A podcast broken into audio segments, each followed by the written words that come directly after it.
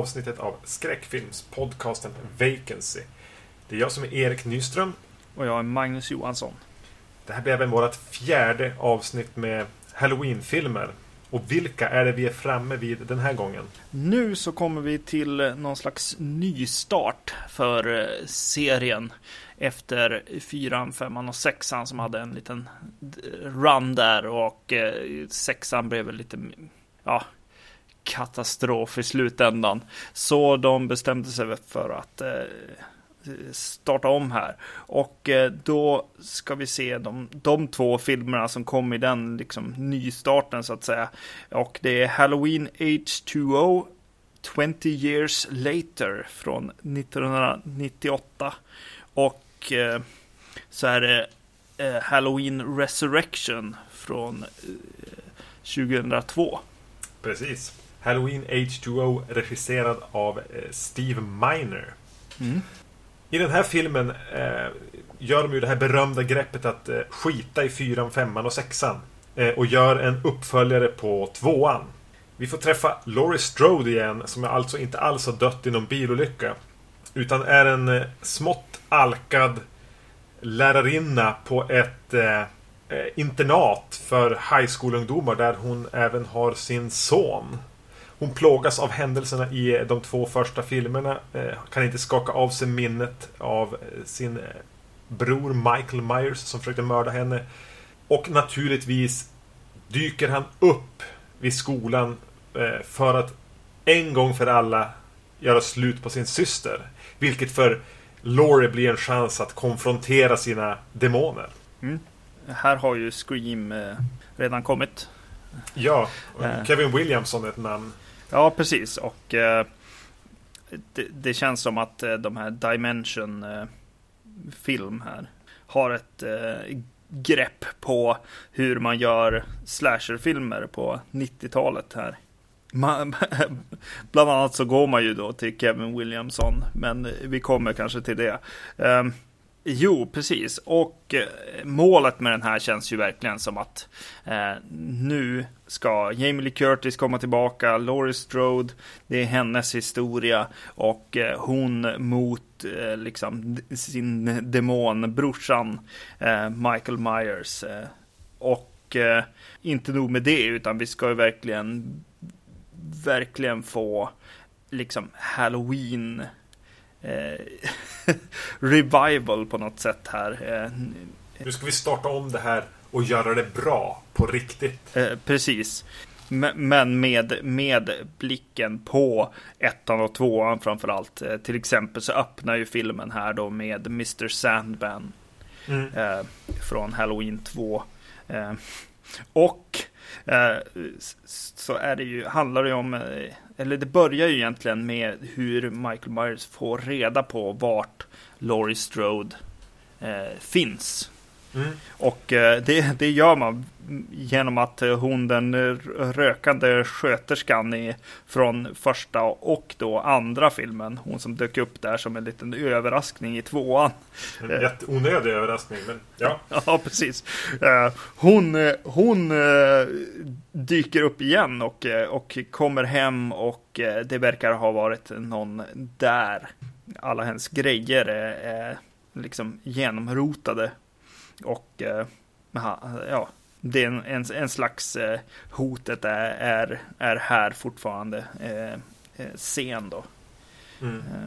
Ja, den nöjer sig ju inte bara med att visa att hon kommer hem och någon har rotat i hennes eh, register där hon naturligtvis hade papper på att Laurie Strode var vid liv och hade bytt namn och ja, vart hon befann sig.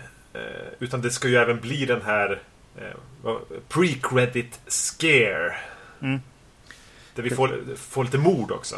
Ja, precis. Eh, först då kom, eh, tar hon ju hjälp av eh, typ grannpojkarna för att, mm. att titta in här då. Joseph Gordon Lovett bland annat. Ja, från, här var han väl egentligen bara snubben från tredje klotet från solen. Precis. Han kommer in som Jimmy och eh, ja, grannpojken egentligen. Eh, som, som har en, en hockeymask på sig i början. Kanske någonting Steve Miner har valt att lägga in där eftersom att han regisserade ju eh, fredagen 13 2 och 3. Mm. Eh, och gav ju då Jason eh, sin mask i trean där. Och eh, lite roliga grejer med, med den här scenen. Liksom. Eh, framförallt så reagerade jag på att så här, eh, visst, det är så här mysigt att hon har en bild på Dr. Eh, Sam Loomis här eh, i en ram. Men varför har hon det? Ja, precis. Var det typ hennes kollega? Eh, jag kommer inte ha ett inramat foto på någon av mina kollegor hemma. jag, jag, känner lite att hon har varit på hans begravning och tagit det här inramade fotot liksom som man har när man liksom eh, har kaffet efter kyrkan. Ja. ja, nej jag vet inte. Jag eh, minns att jag, jag, läste att i en draft på manuset så var tanken att det inte skulle nödvändigtvis vara hon så mycket som att det skulle vara eh, här, hemma hos Loomis det här. Han skulle vara död men han har haft någon sköterska som har tagit hand om honom de sista åren i, i livet. Ja, just det. Mm. Och att det här skulle liksom vara Hon bodde kvar i huset. Någon sån här live-in nurse. Mm. Det, det, fanns där som en idé och det här har väl lämnat sina spår i det som blev kvar nu när de beslutade sig för att ta tillbaka hon. Mm.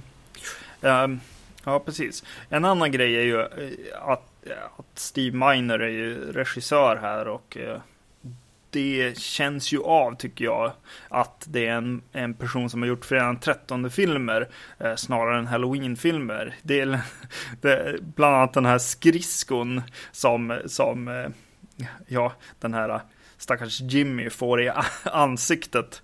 Eh, känns väldigt eh, Jason lite, lite grann. Eh, Likaså tycker jag att musiken i öppningssekvensen här och, och till viss del genom filmen på vissa, vissa ställen liksom känns väldigt, väldigt eh, fredag 13 snarare än liksom eh, Halloween.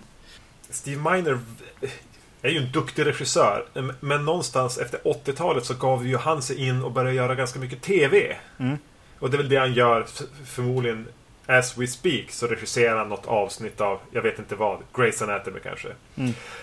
Um, och jag tycker man märker att den här har en liten TV-look. Eh, utan att, jag brukar ofta använda det som något negativt. Att typ femte fredagen den trettonde filmen kändes som ett avsnitt av MacGyver. Mm.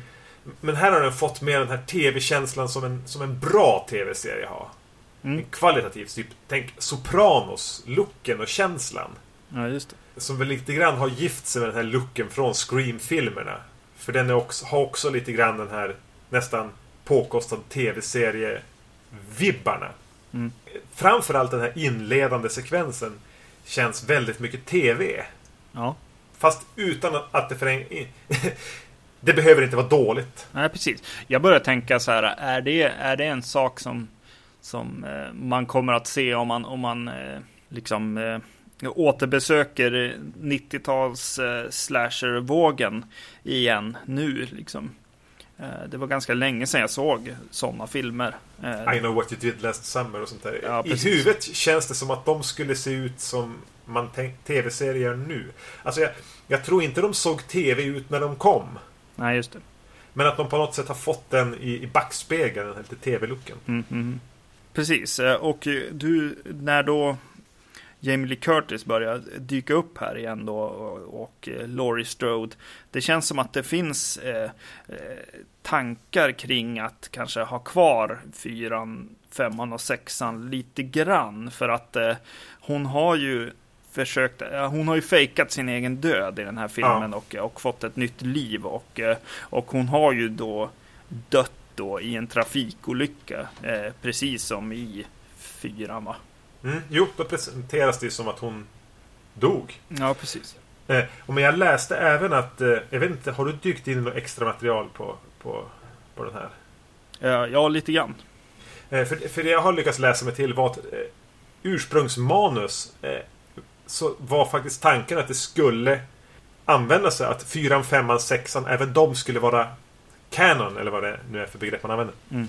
Och att det fanns en scen där Jamie Lloyd-karaktären nämns. Ja, okay. Mm. Alltså att det är typ en, en elev i eh, någon av hennes klasser som har har läst in sig på Michael Myers eller det här och berättar liksom om hela, ja men det som händer med Jamie Lloyd i fyran, femman och när hon slutligen dör i sexan. Eh, något som då får eh, Laurie Strodes karaktär att reagera väldigt kraftigt och springa ut och kräkas i en toalett och eh, de valde någonstans på vägen att nej, vi ska skita i 4, 5, 6 Det blir för snårigt. Det, det, blir, det blir inte riktigt bra. Mm. Eh, det blir inte trovärdigt. Eh, så de strök sedan. Eh, det är oklart om den bara fanns i manus eller om den faktiskt filmades. Det som jag har förstått lite grann av det här är att Steve Miner kom in och bara, ja men jag orkar inte, jag orkar inte med en massa skräp emellan. Jag vill prata om första filmen i princip. Mm. och, och Laurie Strode. och ja, andra filmen kommer ju med här eh, eftersom att de är syskon eh, här också. Mm. Mm, eh, och eh, ja, det verkar lite, lite böket med hur den blev till lite grann. Det fanns en, en manusförfattare som eh, hade skrivit en Halloween-film. Eh, en, en, slags nystart för serien. Och eh, sen så dök Jamie Lee Curtis upp och eh, sa, men nu då? Nu är det 20 år senare snart, ska vi inte göra någonting? Eh, och försökte dra igång hela cirkusen med John, John Carpenter och, och, och allt. Mm. men eh, fick inte riktigt igenom det, men eh, så den här manusförfattaren fick skriva om egentligen sin idé som, som utspelades på, just, på en flickskola Eh, som de då liksom la in henne på. Och sen så dök den här sonen eh, John eh, upp också i manuset och då blev det som att ja, men hon kanske är så liksom överbeskyddande att eh, han går i flickskolan. Liksom. ja, eh, eh. när, när kom Kevin Williamson in då? Precis, han är ju inte, inte krediterad här. Men Nej. han verkar ju ha varit med ganska mycket efter, efter första liksom, eh, eh, draften på, på den här ny, nya eh, Jamie Lee Curtis-varianten så att säga. Eh, eh I Steve Miner, när han pratar om den här filmen och eh, skrivandet av den så, så pratar han uteslutande om Kevin Williamson så att det, det, känns ju som att det är han som har varit liksom där och eh, skrivit mycket av det här. Det verkar vara väldigt mycket avtal och fackförbund och sånt som är inne när det gäller vem som ska få credit för ett manus och liknande. Mm -hmm. eh, som, som, har ställt till för det. var så jag... Jag har inte sett kommentarspåret. Mm. Jag visste då inte ens om att det fanns. Eh, men eh, det jag har lyckats läsa mig till så, så det har väl skrivits om efter att Williamson hade bearbetat det också. Han skrev en, en, sitt förslag och sen tog de vidare och skrev om det och skrev om det en vända till. Mm. Eh, och någonstans försvann väl han på vägen. Ja, precis. Typ. Alltså, för att det, det verkar som att mot...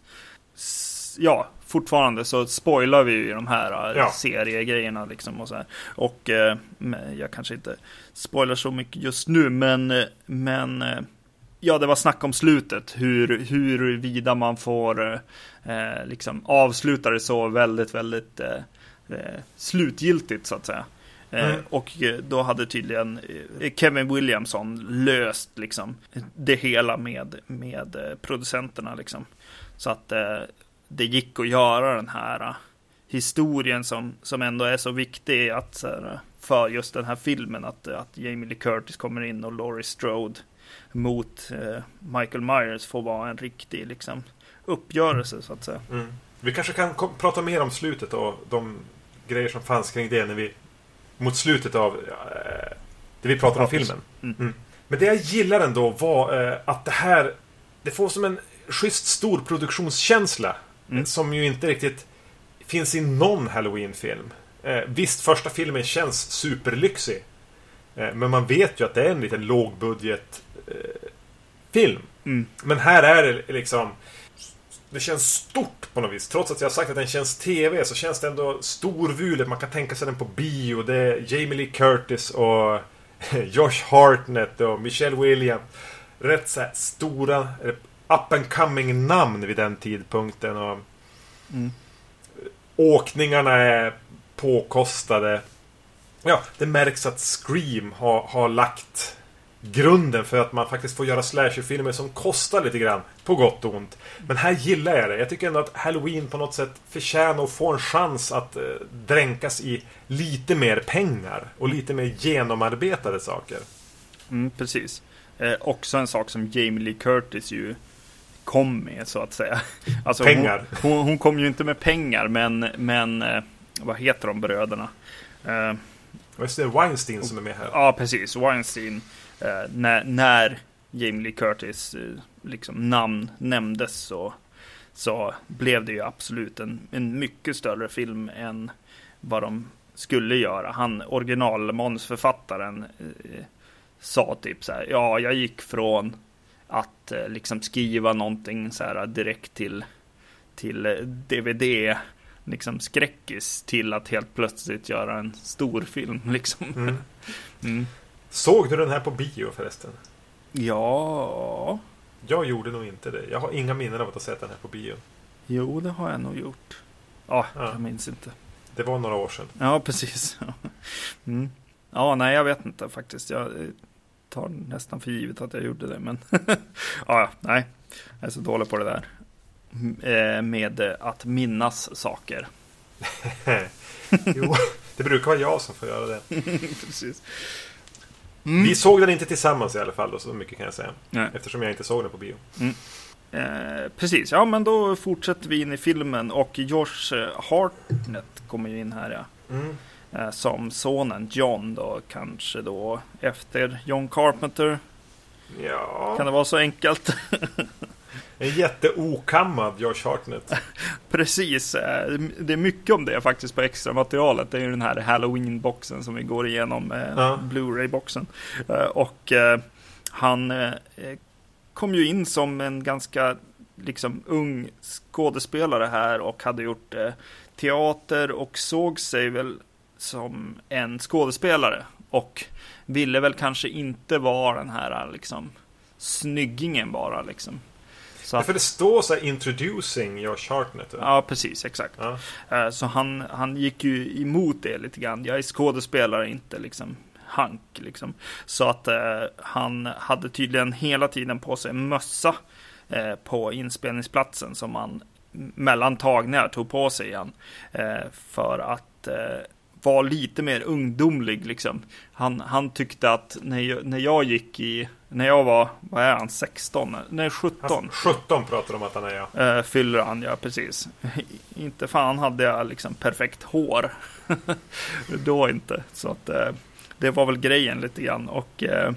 ja han, han, har verkligen frisyren av att man så här, duschar på morgonen, torkar sig lite slarvigt. Tar på sig mössan, cyklar till skolan, tog av sig mössan och så såg man ut sådär hela dagen. Exakt. Eller jag gjorde det i alla fall. Ja, ja. Ja, det är ju roligt. Eh, LL Cool J är ju med också i den här som eh, grindevakt egentligen. Eller mm. han, ja, han är väl skolvakten liksom som går, eh, går rundan där eh, och, och vaktar skolan. Eh, och eh, han säger ju vid något tillfälle när Josh Hartnett går iväg så bara, ja men ta och kamma dig lite. Säger han åt honom. lite adlib gissar jag. Mm. Mm. för Josh Hartnett, alltså, hans flickvän är, spelas ju av Michelle Williams. Ja, vad tycker du om henne i den här filmen? Ja, vad tycker jag om hon här? Nu vet man, hon är ju bra. Ja. Uh, jag, jag, kan väl inte säga att jag ser fröna av henne här. Jag tycker att Josh Hartnett är rätt bra. Nu har vi det på band att jag sa det. jag, tycker att han är, jag tycker att han är bra i rollen som Laurie Strodes son. Ja. Uh, jag tycker inte riktigt att hon får speciellt mycket att göra. Nej. Nej, precis. Jag, jag blir så här, är hon liksom frånvarande på något vis? Alltså är hon liksom påverkad av någonting liksom? Droger eller ja. nervositet, eller vad tänker du? Ja, precis. Jag tänkte mer på droger kanske, men ja, jag vet inte riktigt vad som pågår där. Jag, jag tycker hon är, ja men frånvarande framförallt från liksom vad som händer i filmen liksom. Jag reagerade däremot på dem, för de har två kompisar också. Som, kanonmaten åt, åt Michael Myers är ett Mm. annat par. Och de reagerar jag på är, eh, framförallt han är direkt dålig. Ja. Medan hon är så här, medioker. Och jag vet inte om det är Steve Miner som inte bryr sig så mycket om de här. Han vet, för- Steve Miner är ju, är ju det viktiga Laurie Strodes historia och Laurie Strode måste ju här även skydda sin son. För jag menar han Michael dödar ju sina blodsband. Så alltså är ju Josh Hartnett då Precis. nä- näst på tur. Så att det där krutet ligger i att bygga upp att han som bara har lämnat Michelle Williams och de här två andra som jag inte ens har brytt mig om att kolla upp vem som spelar. Mm. Åt sitt öde lite grann. Ja. För jag tycker att ingen av dem imponerar. Nej, nej, nej, precis. Nej, det gör de ju inte och de dör ju väldigt fort också och får bara liksom så här. Ja, du är den kåta pojkvännen. Eh, Det, det som är lite kul är väl att det liksom är lite så här. Ja, han är ju som den sedvanliga liksom nördfiguren lite grann i den här filmen. Den här, ja men deras kompis liksom. Så han får lite... ändå ligga. Ja, men det är lite rolig liksom vändning på något vis. Tydligen var tanken någonstans i, i något manus att eh, det skulle vara en copycat killer eh, liksom ute också i den här filmen. Mm. Alltså verkligen Jaha. så här scream, screama till det på något vis eh, och med så här meta liksom någon som verkligen liksom eh, avgudar Michael Myers och så sen kommer ju då eh, the, the real deal sådär också. Eh, och eh, den mördaren skulle vara den här eh, skådespelaren som sen bara fick rollen som liksom, den kåta pojkvännen. Han blev helt kastrerad den rollen. Syftet med det ursprungliga syftet försvann. Ja, precis. Jo, absolut. För jag, försöker, jag får ändå känslan att de vill göra något med Michelle Williams karaktär. Att de försöker spegla Laurie i henne. För de har ju den här scenen när hon sitter i och slöar till lite grann i, skolbänken och tittar ut genom fönstret och ser Michael Myers där. Mm. Alltså en, en spegling av första filmen. Ja, precis. Eh, så då tänker man, ja men vad gör de nu? nu, nu det är hon, kanske hon som kommer bli den viktiga. Det är hon som kommer att... Det kanske kommer att gå dåligt för både Laurie och hennes son på något sätt. Eller att det är hon som får kliva fram och rädda. Men så är det ju verkligen inte. Nej. Och, och den scenen är ju orimlig. För hon tittar ut genom fön- fönstret. Ingen vet ju vem att Michael Myers har någon koppling till de här personerna. De lever ju under ny identitet. Och så ser hon Michael, jag vet inte om hon ser han på något sätt stå utanför fönstret. Ja. Eh, så då tänker man, oj, nu har han tagit sig in på campus. Mm. Eh, fem minuter senare kommer scenen när Michael Myers tar sig in på campus. Som de gör en ganska stor grej av. Vilket betyder att det, det hon såg var ju en hallucination eller... Eller? Eller? Är hon någon slags precog? Hon förnimmade framtiden. Och sen stuvar de ändå bara undan den karaktären. Så någonstans har de ju varit alldeles för sugna på att efterapa scenen från första filmen med en kvinna också. Det är väldigt viktigt att det är en kvinnlig karaktär tydligen. Så Ja. då får Michelle Williams göra den. Av någon anledning. ja. Minority Report-referens från Erik här. Ja, bra. Först, först gillar jag Josh Hartnett, sen refererar jag Minority Report. Ja, bra. fan ska det här sluta? Exakt. Ja. ja, det där tänkte inte jag alls på. Förutom att jag tyckte att det var en dålig scen. Alltså, jag tänkte inte så mycket på, på resten liksom. Att den är dessutom är en logisk lucka. Ja, precis. Eh, Nej men den är väl för sugen på att, att blinka till första. Naturligtvis håller ju även eh, läraren en föreläsning om någonting som anspelar på, på, på handlingen i filmen också. Precis som i första filmen. Eh, precis. Eh, jag, på tal om referenser så blir jag så här Mm. i, igen. Tänker du på någons mamma nu eller vad? Ja, eh, precis. Eh, det känns som att eh, Ja- eh, Janet Lee dyker upp här, eh, Jamie Lee Curtis mamma då från, från Psycho. Och eh, det är ju Vad, kul. het, vad, vad heter hon i filmen? Eh, Norma. Såklart. Säg det utan att skratta. Precis, och där kan det ju liksom vara nog, känns det lite grann som. Det känns som att eh, det känns är det lite, lite för mycket liksom när hon liksom går mot Psycho, alltså bilen hon har i Psycho och eh, Psycho Och de väver in mus- spelas. Ja. Precis, alltså de...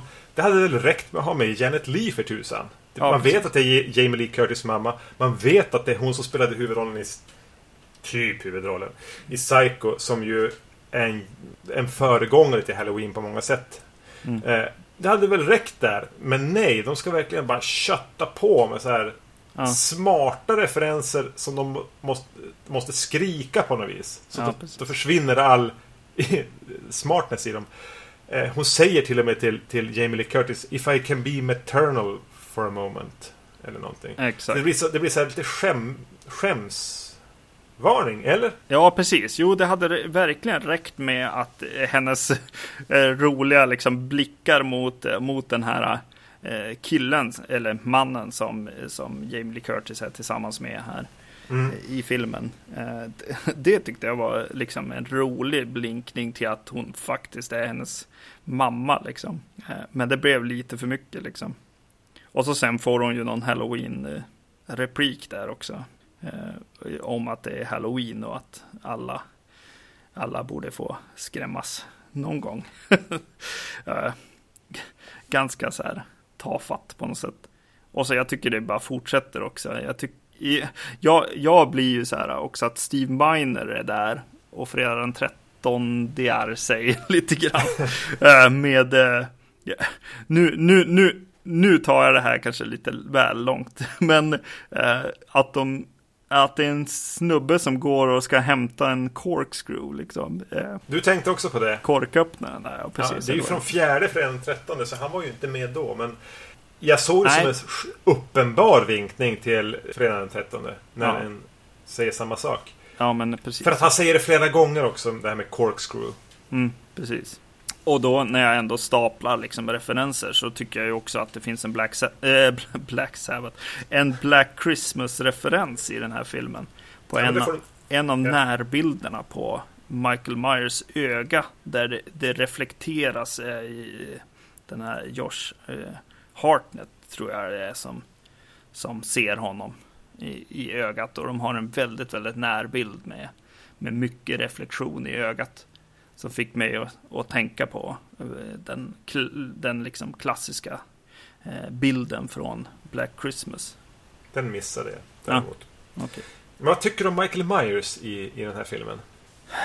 Ja, eh, Masken, vi börjar där. Ja, ja, masken är ju en endaste röra i den här filmen också. För det är ju tre masker tror jag. eh, Som man får se genom filmen. Eh, Steve Miner hade en mask som han, en look som han ville ha. För han hade sett, eh, när han minns Halloween och minns när han var på bio och såg den så var, var det verkligen det här helt liksom eh, featureless eh, ansiktet eh, som, eh, som Michael Myers hade och han gjorde en sån mask som är väldigt, väldigt bara vit liksom. Mm. Som man ser. Bland annat eh, när Michelle Williams eh, tittar ut genom fönstret så, och han kommer in så har han den masken på sig. Och så sen i andra scener så får han, får han mycket mer av det här eh, den klassiska looken. Eller det finns en mask från eh, Halloween 6 som väl var okej har jag för mig i den filmen också. Eh, och, eh, och så sen kom Stan Winston in och gjorde eh, sista liksom eh, versionen av masken. Och eh, ja, jag tycker ju att, att ja, det är en del bilder som funkar. Jag tycker ju den, alltså när man har sett eh, extra materialet och, och ser commentary tracket så på, eh, påvisar de hela tiden vilken mask som är igång liksom. Mm. Eh, och, och när det är Stan Winston-masken skulle jag säga är nog den som är favoriten här.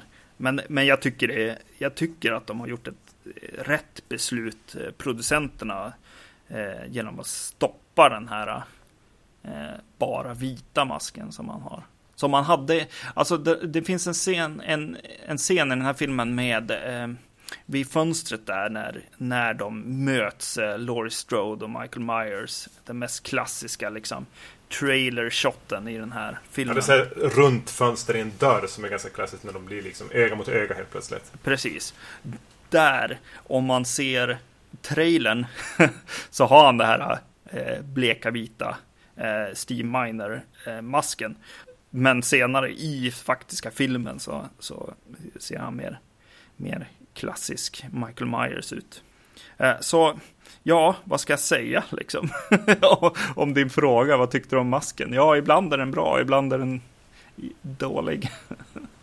för, för, för, när jag såg H2O den här gången kommer jag tillbaka till det här lite grann vi, vi pratade om i, när vi pratade om fjärde filmen. Mm. Att jag blev bara, men vad fan måste han ha? Varför måste han ha den där masken? Mm. eh, att det känns som att den har fått ett mycket Den får mycket mer fokus än vad den, vad den förtjänar. Mm. Jag tyckte däremot att, att i, i H2O så har de lyckats bättre än i 4, 5, 6. Ja, precis. Ja, jag märkte inte att det var olika masker. Nej, just det. Uh, i... Så kass är jag. uh, men men jag, min upplevelse av den, och framförallt när jag tänker tillbaka på den. Ja men, ja, men det här är väl bättre än vad den såg ut i, i, i de tre filmerna. Man får, man får ja. en sån känsla genom filmen, ja. Mm. Men samtidigt eh, så tänker jag bara, men varför? Kan jag inte bara ge upp masken? Den är, den är inte viktig i sammanhanget.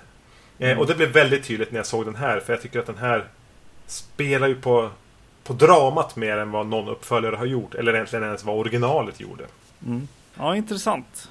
Det ju, finns ju andra som håller med dig där. Eh, som vi kommer till i nästa avsnitt. Mm jag tycker att Michael Myers ser väldigt ung ut. Eh, masken eh, har det här håret som är lite för långt och yvigt. Eh, och, eh, och han har lite för, för stor overall. Eh, och så har han den här enorma kniven. Så jag tänker på något sätt att man ska tänka på pojken utanför huset i första filmen. Nästan. När han står, står där liksom på, på något, Eh, något bord till exempel. Så har han så här, ja men det, overallen sitter liksom dåligt. Och, mm. och, och, och, kniven är ju ja, lika stor som, som den här pojken när han höll i den. Liksom. Jag tänkte att, att 4, 5 och 6 då framförallt har de använt olika stuntmän som Michael Myers. Att de ska vara stora och hotfulla på något vis. Men alltså här kändes han ganska ung. Alltså jag tänkte att han var så här 22. Mm är lite hur, hur, han rör sig mycket och, eh, och att den, den är lite fladdrig igen, overallen. Exakt, det, det, fick jag en känsla av också. Och så får han ju några sådana här som Scream-mördaren egentligen när, när han får fumla lite och, och sånt i den här, mm. i den här filmen. Vilket ju är okej, tycker jag. Jag håller med. Jag håller med. Mm. Ja, Ja, det är så roligt alltså när någon, någon sätter sig ner och verkligen djupdyker i liksom första och andra, andra filmen och eh, verkligen försöker liksom bygga den här nya liksom hyllningen till Halloween och eh, hur man liksom, ja men Sam Loom, Dr. Loomis är ju inte med här men eh, vad kan vi göra liksom? Ja men hon kanske har en revolver som liknar hans liksom och, mm. och sådana grejer. Det, det är lite mysigt. Det känns ju lite igen då som, som eh, Williamson här är lite framme och har liksom lite så här mysig koll, liksom flörtar liksom på, på rätt sätt ibland och ibland går det helt fel känns det som. Med Psycho-referenserna till exempel. Ja, Mm. Och så tycker jag verkligen inte om den här äh, Adam At, äh, Atkins, heter så? Arkins äh, karaktär, Will här, som hon är, är tillsammans med. Vad har du emot han då? jag, ja, ja. Han känns så jäkla dum och liksom kåt och... Ja, jag han är typ skolkuratorn. Jag tänker mig han som den här slipade skolkuratorn som är utbildad i liksom att identifiera olika personers svagheter och har liksom zonat in på den här 40-åriga kvinnan med ett bagage som han vet är ganska lätt att, att, att få i kull på något vis. Eh, jag, jag ser han Mm. hela tiden som den som inte är jättesnäll. Nej, precis. Nej. Ehm, och bara ta... Och att de är då i princip inlåsta på den här internatskolan. Så då tänker han att jag behöver någonting här för att ta mig igenom läsåret. Ja, jo. Att han är lite, lite av ett rovdjur han med. Som Mm. drar nytta av en, en, en eh, utsatt kvinna. Ja, just det. Ja, jo, det är väl sant. Ja, ja, ja jag vet inte.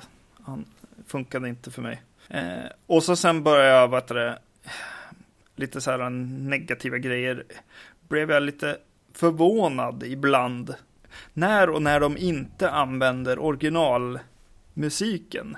Eh, vid något tillfälle mot slutet så blir det väldigt, väldigt spännande och alla är, är jagade av eh, Michael Myers och springer till en, eh, till en bil och liksom kör till porten och det. Och jag bara, ja men här ska det väl vara. här ska det väl vara liksom eh, den här liksom väldigt stressiga liksom originalmusiken, liksom John Carpenters Halloween-musik. Men, eh, men den kommer inte och jag blir förvirrad liksom nästan och lite sur liksom. Men sen så bara, jaha okej, den är för den här yx eh, momentet som hon har då. Eh, när hon vänder om och eh, ska liksom möta Michael Myers, vilket Mm. ju är lite underligt också. Fast, ja, coolt också på något sätt. Men jag köper det väl. Ja, vad tänker du? Ja, men det blir lite konstigt att det är hon som får det temat istället för han när han jagar dem. Ja, du menar, mm, du menar musiken? Ja, precis. Eh, Även om det blir ju den, ja, den liten häftiga liksom, eh, scenen när alla hurrar liksom, i biosalongen. Liksom. Eh, Det var väl ett gytter med musiken att de hade komponerat ett Någon hade gjort musik till filmen och sen tyckte producenten att det inte var tillräckligt hotfullt och så då var det någon som kom in och gjorde delvis ny musik och de tog musiken som den här första hade gjort och använde i andra scener än vad den ursprungligen var tänkt till. Mm, det, är, det är musik från, från Scream-filmer i den och annat. Eh, Ja. d- För att eh, den här musiken som ha, hade skrivits eh, var just att så här, eh, Steve Miner säger åt eh, eh, kompositören att så här, ja men gör klassisk liksom Hitchcock eh, liksom musik här. Det är liksom spännande. Det, det ska vara lite, lite eh, liksom större än, än bara den här slasherfilmen. Och eh, det är lite kul för de har mycket, mycket av det på extra materialet som är ju kul att se scener med den här musiken för att eh, här igen så kan jag ju tycka att producenterna har helt rätt. Alltså, det känns så jäkla avigt och konstigt med den musiken som, som är skriven för filmen. Så istället så fick de ju liksom ja, panik, göra ny musik och eh, använda eh, lånad musik och eh, ja, original eh, soundtracket då. Som ju ja, alltid funkar på något sätt. Vi kanske ska röra oss mot slutet ändå. Mm. Eh, där Laurie då äntligen får göra slut på, på Michael Myers. Mm. Vilket får mig att tänka att liksom han har nästan varit en manifestation hela filmen.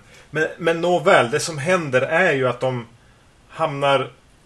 Hon eh, hugger han flera gånger med en kniv, han faller ner, polisen kommer men hon litar inte på att han är död. De åker iväg, eller de ska åka iväg i ambulans men hon, hon förstår att han inte är död, kapar den och kör bilen av vägen när hon ser att han lever. Vilket slutar med att han är liksom naglad mot ett fa- en fallen trästam och sen hugger hon huvudet av honom. Mm. Eh, Och hela det är ju... ja, Jag är väldigt förtjust i det. Ja, ja precis. Eh, absolut, så, så ska det ju definitivt sluta den här filmen. Alltså att, att verkligen få det här avslutet och, Ja. och, och kämpa glöden på något sätt. Eh, Doris Strode får, får bli ja, hjälten och av med sina demoner liksom. En gång för alla.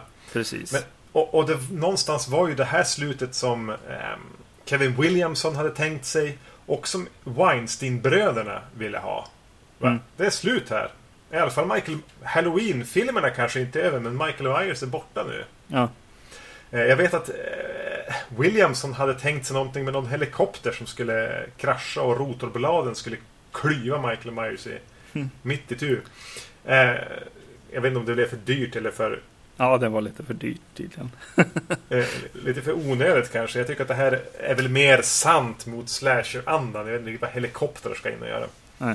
Men eh, Mustafa Akkad då som alltid är med och alltid vill göra mer Halloween-filmer. Ville ju inte riktigt att det skulle sluta så, så han satte väl ner foten och sa nej. Och jag förstår inte riktigt upplägget här mellan manusförfattare Weinsteinbröderna och Akkad och vart maktpositionen vart makten egentligen finns. Mm. Men de löste det ju med att för någon föreslog ja men skicka ett slut till Akkad. och så gör vi det här riktiga slutet. ja, det är bra. Uh, men att nej men så kan vi inte göra. Men att, att då var det Kevin Williamson som jag förstår det, eller någon annan manusförfattare som hade kommit in som fick åka till han och berätta. Vi har det här slutet. Det här är vårt slut på den. Men tänk på det här. Mm. Och presenterade då ett förslag på fortsättning till Mustafa Kad som han bara okej. Okay. Mm. Men Mustafa var ju även den som gick ut redan när den här hade haft premiär och sa bara nej men det var inte det var aldrig Michael Myers i den här filmen. Det var en copycat killer. Wow. För, för att få hålla Michael Myers vid liv. Mm. ja. Uh, wow. Uh, ja, sätta kro uh, ja, producenter på båda sidorna liksom. Det är producenter ja. mot producenter liksom. Ja. Och när, när, tänkte du att du liksom skulle sitta och heja på Weinstein-bröderna? Exakt. Ja, jo. Precis. Ja, jag gjorde ju tydligen det i, i Halloween 6 redan. Men ja, ja. men, men. Eh, eh, ja. Jag vet inte. Det filmades ju tydligen också eh, lite, lite extra scener som faktiskt används eh, i då uppföljaren sen. Eh, mm. En, en liten snutt där eh, Michael Myers smiter undan det är väl det som, som kommer från den här inspelningsplatsen. Sen, sen la de till ännu mer i Halloween Resurrection mm. från 2002. Och vem är tillbaka i registolen? Inte John Carpenter? Nej, det är Rick Ros Rosenthal från eh, Halloween 2. Och eh, i Resurrection visar det sig att Michael Myers inte alls är död och han hinner innan filmen egentligen hunnit börja med att döda Laurie Strode, återvända till Haddonfield, till sitt hus där han växte upp. Där de ska spela in en eh, dokusåpa. Precis. Eh, eh, eh som ska streamas då på nätet, eh, är tanken. Och eh, det, Ja, precis. Det, det, det, är någon slags eh, ny streaming, eh, liksom internet eh, eh tv-tjänst i princip eh, där man ska göra olika skräckgrejer, liksom låta riktiga människor gå in i, i Michael Myers hus eh, och eh, filma allting. De har kameror på sig och det är varje rum är också filmade då. och i ja, de, det här... de räknar ju inte med att Michael Myers faktiskt ska komma dit. Nej, precis. Um, Eh, och, eh, ja, eh, här då så händer ju någonting. Alltså redan från början. Det finns, det är några jävla fula jävla förtexter som är så här direkt till, ja men typ, ne, ne, jag kan, jag vet inte om, om, jag ser inte dem så mycket, men jag kan tänka mig att det är så här Netflix eh, skräckförtexter. Eh, och man blir lite ställd tycker jag ändå att så här, ja men nu har vi ju satt igång liksom Halloween-serien igen med mm. H2O, en, en film som jag gillar liksom. Och som, som många eh, gillade. Men den, den sågs ju på något sätt som en oväntat värdig återkomst. Ja, och eh, avslutning. Reboot på något vis. Och avslutning. Ja. Som, som liksom ettan, tvåan, tre, äh, H2O. Så det är Halloween på något sätt. Eh. Men Mustafa Kad var ju inte nöjd. Nej, precis. Eh, och så sen så liksom eh, ja, dödas Laurie Strode här och eh, av någon anledning så får hon för sig att pussa honom Eh, vilket också är väldigt, väldigt konstigt. Eh, det finns en produktionsbild från, från Halloween eh, 1. Där de står och liksom kramas eller pussas kanske. Mm. Hon, hon och Michael Myers. Jag vet inte om det är en referens till det fotot eller någonting. Jag fattar ingenting varför, varför hon får för sig det. Det känns som att jag får en liten känsla av att Jamie Lee Curtis får lite för mycket att säga till om här. Nej, du ska inte lägga någon skuld på Jamie Lee Curtis. Okej. Släpp den. För jag minns när den här kom och jag såg den och, och liksom jag bara hatade den fullkomligt. Och så läste man Jamie Lee Curtis säga Ja, jag, var, jag hade ju inte tänkt återvända till Halloween-franchisen. Men sen läste jag manuset och då kände jag inte att jag hade något val. Det var ett så pass bra manus. Sånt har man ju hört henne säga. Ja. Men nej, nej, nej. Det där var sånt som Mustafa Akkad och hans son planterade i pressen. Mm. Jamie Lee Curtis ville inte göra någon fler. Hon var färdig med Halloween. Men hon var under kontrakt tvingad ja, att medverka i en uppföljare till Halloween Resurrection. Ja, och ha tio eh, och eh, hade väl liksom tio mm. minuter eller någonting. Sen ska jag dö. Hade hon typ sagt. Och då sa hon döda mig då? Ja, precis. Exakt. jag vill inte vara med. Döda mig. Ja. Så mm. hon, och hon ville ju inte ens göra Resurrection. Nej, precis.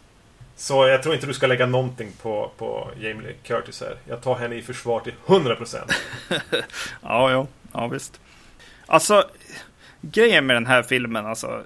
Jag var ju, jag tyckte ju väldigt mycket om H2O när den kom. Mm. Kanske lite mindre när jag såg den den här gången. Ja, men så var det för mig med. Jag... Ja, men så jag var ju skit liksom intresserad av att Halloween Resurrection skulle komma. Eh, jag eh, ja, men, kollade på nätet och följde hela liksom, produktionen och, och sådär av den här filmen. Och... Minns du inte hur tusan ska de få liv i Michael Myers? Han blev ju halshuggen. Precis, allt det liksom. Och eh, det här är en film som en av väldigt få, ska jag faktiskt säga, eh, som jag då när den, den läckte så laddade jag ner en version av den här, en rough cut egentligen mm. av den här från liksom klipp, eh, klippbordet eh, och såg den filmen. Så jag har ju som sett, sett ja, den här versionen och rough cut, cutten, vilket var intressant för att eh, om inte bara kanske för att eh, i den rough cutten så hade de inte eh, lagt musiken, utan det var det här eh, temp-tracket. Och eh, det var väldigt, väldigt mycket Goblin-musik. från, mm. från Dario Argento-filmer. som var lite kul, den här lite barn, barndose-grejen från Deep Red va. Bland annat när de, när de är inne där och berättar den här backstoryn som ju visar sig vara planterad, vilket ju är jävligt skönt. Eh, mm. Ja, Den här barnstolen med, med liksom stra läderstraps liksom på för att hålla honom liksom fången liksom. Jag tänkte det där var förmodligen Laurie Strodes eh, barnstol eftersom att hon inte syntes till överhuvudtaget i, i Halloween 1 eh, då i introversionen där. Så jag tänkte att hon skulle sitta i den där stolen någonstans i källaren. men, men och... Jag såg den här filmen en gång. Tyckte obeskrivligt illa om den. Vet att jag gav den en till chans sen när jag köpte den på DVD. Mm. Ja, den var lika illa. Och jag hade väl som gett upp hoppet om den nu. Mm. Men då hade jag ändå lyckats bli i H2O på något sätt fångade av Laurie Strode-dramat i att den här känns bara som ett enda stort fuck you till det som var riktigt bra i H2O. Mm. Eh, så det är svårt att känna något annat än hat mot den. Särskilt när den inte kan erbjuda någonting. Nej, precis. Eller eh, kan, vi, vi måste liksom ta oss ur den här gråa sörjan. Någonting bra med Halloween Resurrection. Vad är det bästa med den här filmen? Fort måste det gå. Oj. Uh, ja, nej jag vet faktiskt inte. Jag skrev på Facebook i, i en grupp vi hade de filmer vi ser. Mm. Eh, Så skrev jag att jag hade sett den här. Jag, jag brukar, när det är poddfilmer, brukar jag inte vilja skriva vad jag tycker om det. Jag vill liksom ha det för mig själv ett tag. Men här skrev jag bara att jag hatar den här filmen så jävla mycket. Nåväl, då hade Emil från Titta de snackar gått in och skrivit Ja men scenen när det dyker upp två Michael Myers Den har ändå någonting. Ja. Det, var, det är Emils förslag. ja, precis. För jag har ingenting. Nej, precis. Jag börjar tänka så här. Ja. Är, finns det någon, någon slags humor i när han står och läser hennes mobil tillsammans eh, med de två andra? Och den, den eh, kameran rör sig lite åt sidan och så står han tillsammans med de andra och tittar på det, hennes mobil. Eh, jag vet inte. Eh, det som jag kan tycka här eh, är att det finns någonting i produktionen av en sån här skräckfilm som är fotad som en vanlig film. Det är alla skådisar har eh, typ hjälmar eller kameror på sig. Mm. Eh, och så finns det liksom gömda kameror i, i rummen så att säga. Och själva idén runt där. Ja, det finns någonting som skulle kunna vara lite okej okay i en gång någon, någon slags så här, direkt till Netflix skräckis. Om det inte hade varit Michael Myers utan att det var någon ny original liksom grej typ. Vad heter den? My Little Eye eller, eller mm. någonting sånt liksom. Eh, men det är ju just att så här, att lägga in ja, Michael Myers i det här. Det är ju så konstigt att jag, att jag säger så för att fyran, femman och sexan är kanske inte, eller uppföljaren på Halloween kanske inte är så himla intressanta sådär.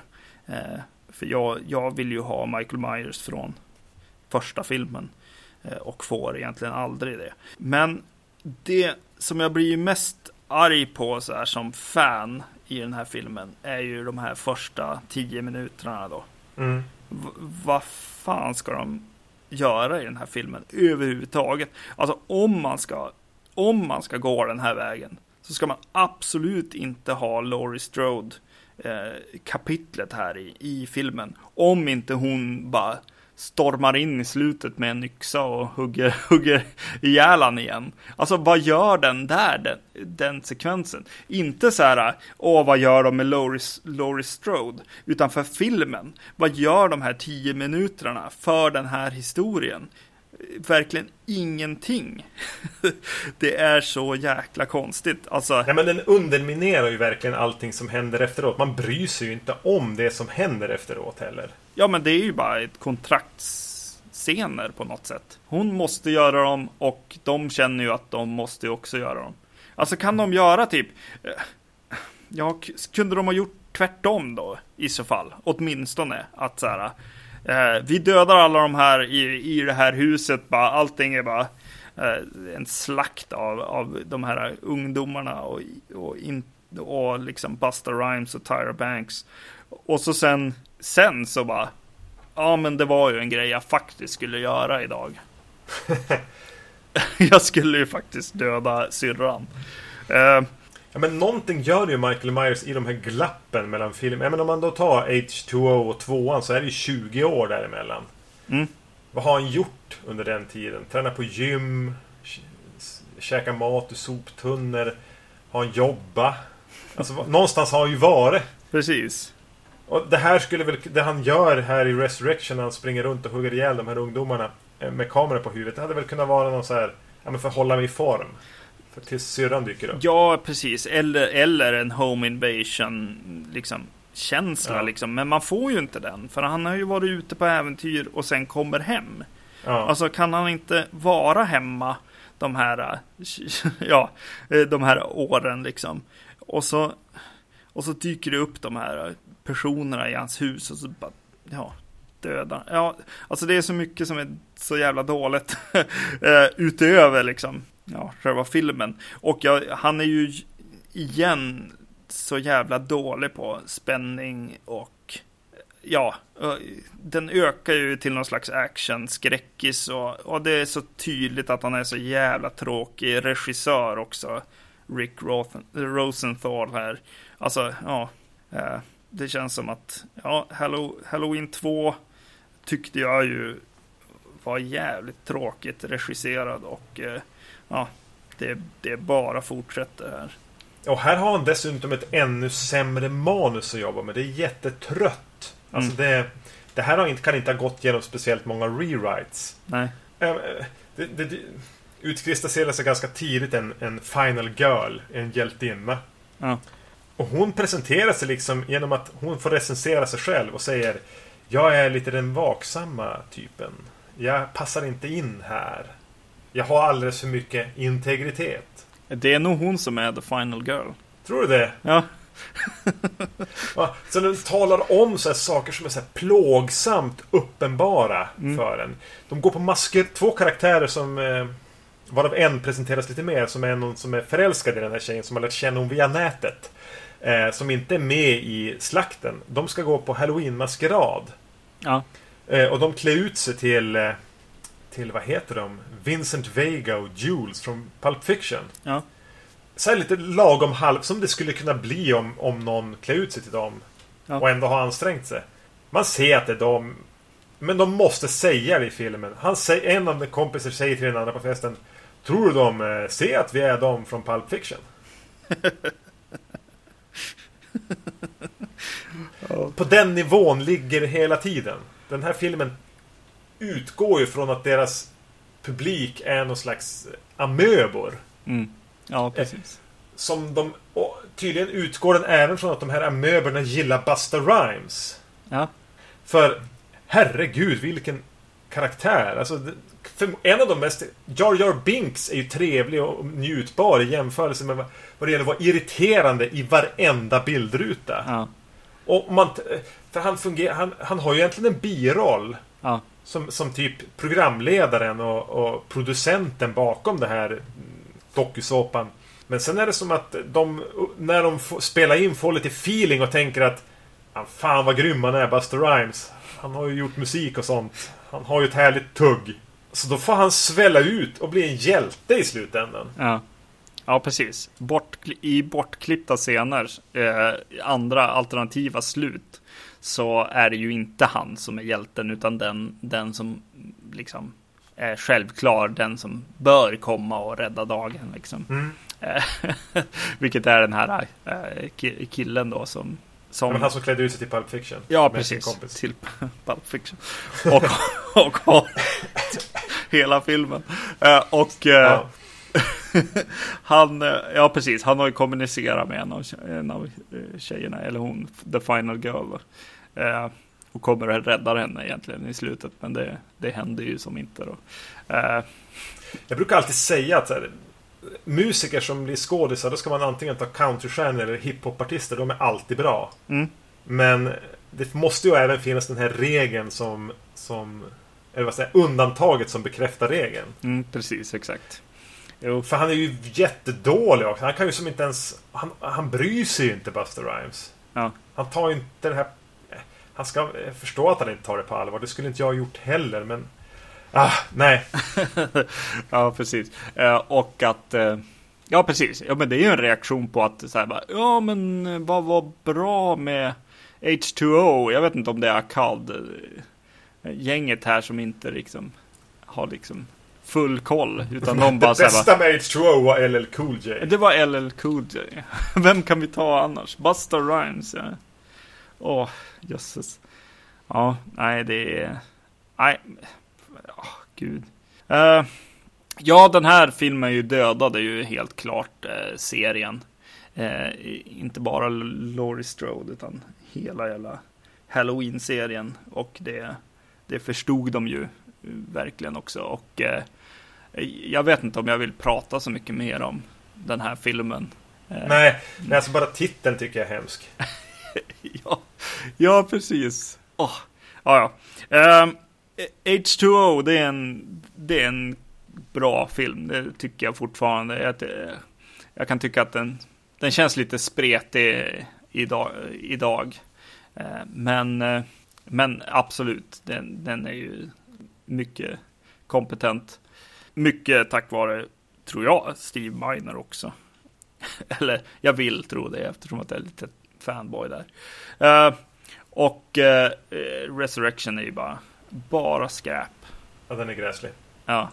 Eh, men, men, men jag måste ändå säga om, om H2O att, att man måste se den genom de här Scream-glasögonen. Ja. Tycker jag för att det ska fungera. För man måste nästan klara av att kunna bli lite Scream-nostalgisk. För att den ska fungera. Jag satt och tänkte på den som att jag, jag nämnde den att, att Michael bara är en manifestation. Att det här är Laurie Strode som sitter liksom hemma full eh, och har just sett Scream på TV. Och drömmer liksom hur hon besegrar sina demoner genom en Scream-filter. Ja, precis. Ja. På så sätt, då gillar jag den. Jag gillar liksom The Laurie Strode Story. Sen finns det en del... Och jag kan även gilla storfilmskänslan. Men det Ja. har en del onödiga, onödigt skräp i sig. Men alltså det är en film som, alltså när du säger det så, så, att, så är det ju en film som också vet om att det kommer måste bli så i slutändan eftersom att de faktiskt ser på Scream 2 i H2O. Ja, men det var ju, det var ju något de la in i efterhand också. Ja, Det skulle vara en annan film egentligen. eh, Men sen var det väl bättre PR att ha med Scream 2. Jo, precis, men det är ju väldigt, väldigt bra i, nu.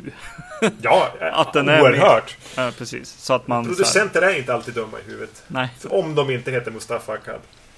nej, det är väl kanske så alltså. Eh, nästa gång så försöker de laga hela Halloween med... eh, Med hjälp av Rob Zombie. Ja, precis. Eh, Exakt. Eh, Så nästa gång ska vi se Halloween. Eller Rob Zombies Halloween kanske den heter till och med. Och eh, Halloween 2 då. Eh, Mm. Mm. Jag är ganska peppad på att se om de filmerna. Jag har inte sett dem sedan de kom. Någon av dem. Jag kan säga att jag är väldigt sugen på att se eh, uppföljaren 2 Mm. Mm. Det ska bli skitkul. Yes. iTunes, vi finns där. Vi finns på Facebook. Och eh, ni kan mejla oss på podcast.vacancy.se. Hej. Hej!